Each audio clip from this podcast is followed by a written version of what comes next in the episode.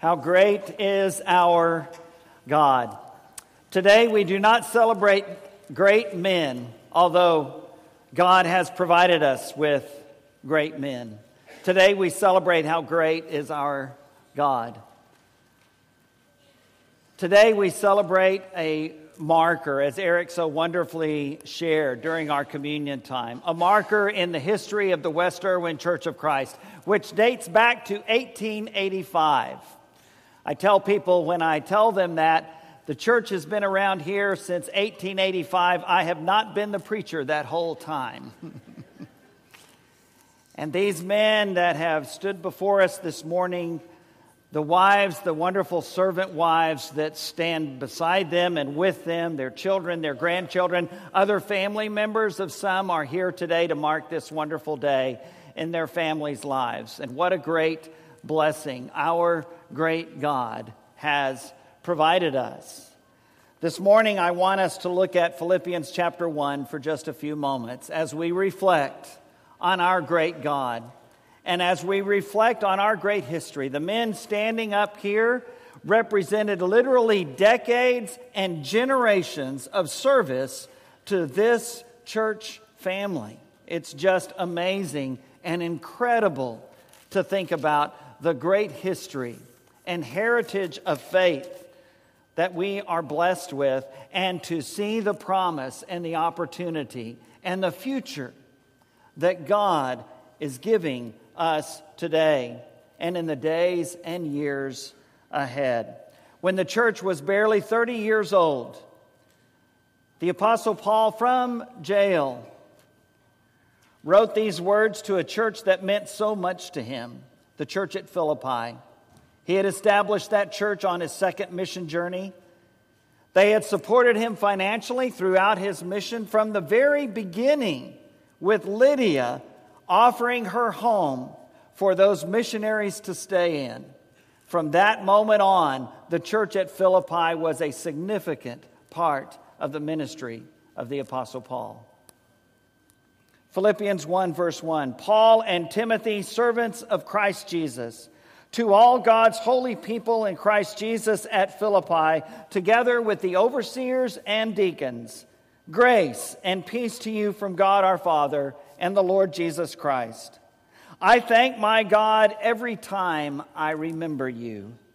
In all my prayers for all of you, I always pray with joy because of your partnership in the gospel from the first day until now being confident of this, that he who began a good work in you will carry it on to completion until the day of Christ Jesus. Verse 7 It is right for me to feel this way about all of you, since I have you in my heart. And whether I am in chains or defending and confirming the gospel, all of you share in God's grace with me.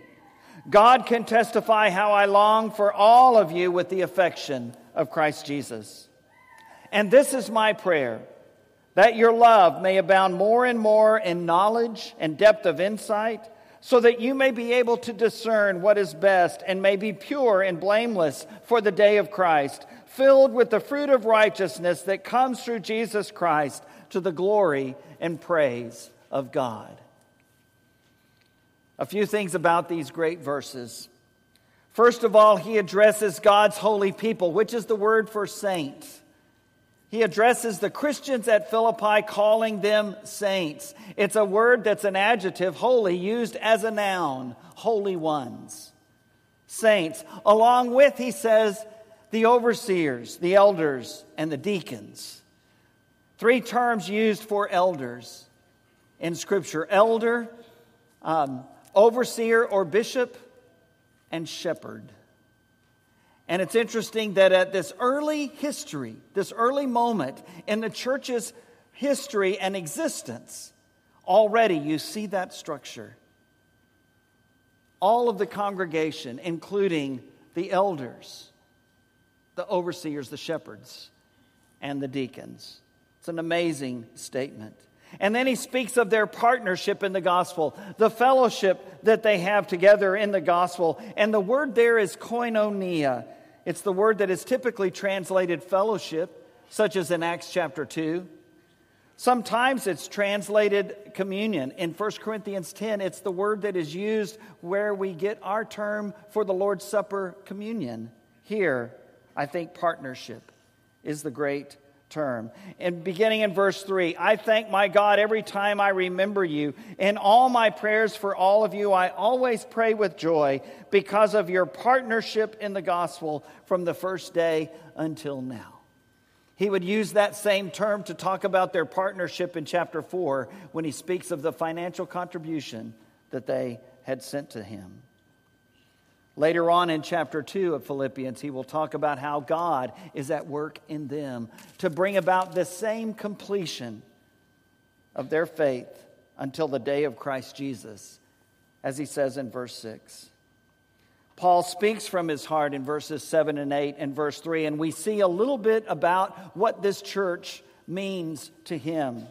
It is right for me to feel this way about all of you, since I have you in my heart.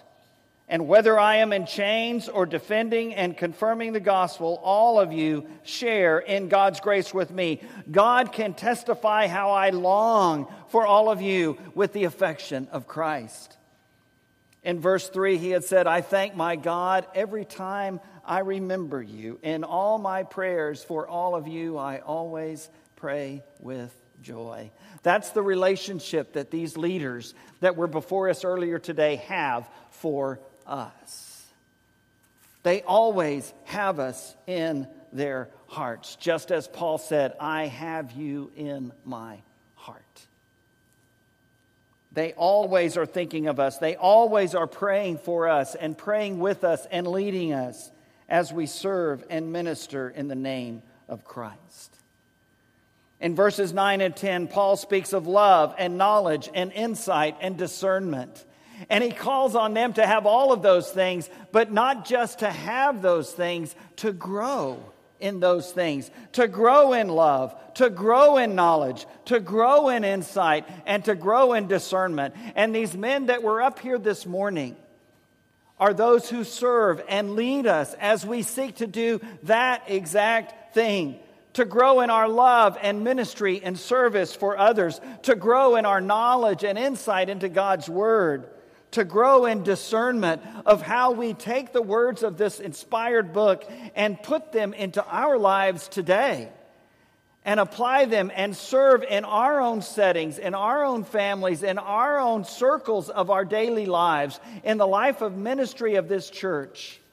How we take those things into our hearts and grow in the grace and knowledge of our Lord and Savior Jesus Christ. And then finally, he speaks of the fruit of righteousness in verse 11 filled with the fruit of righteousness that comes through Jesus Christ to the glory and praise of God. Jesus has said that we, there is one, there is one who provides the life giving nourishment to all of us as branches. But he is the vine. We're the branches, and branches bear fruit. Branches seek to bring others into this plant.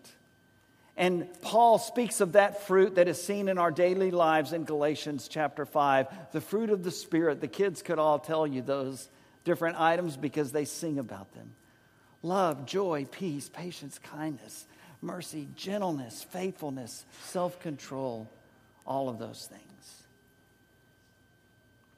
Today we look ahead with prayerful confidence. Our trust is not in ourselves. Our trust is not even in these men that stood before us today. How great is our God! All hail the power of Jesus' name. Today, our trust is in the Lord Jesus Christ. And so, because of that, today, we look ahead with prayerful confidence. Today, we look ahead to the great things God has called us to do. Today, we look ahead to what God will do in us and through us, together as a united body of Christ, as partners in the gospel.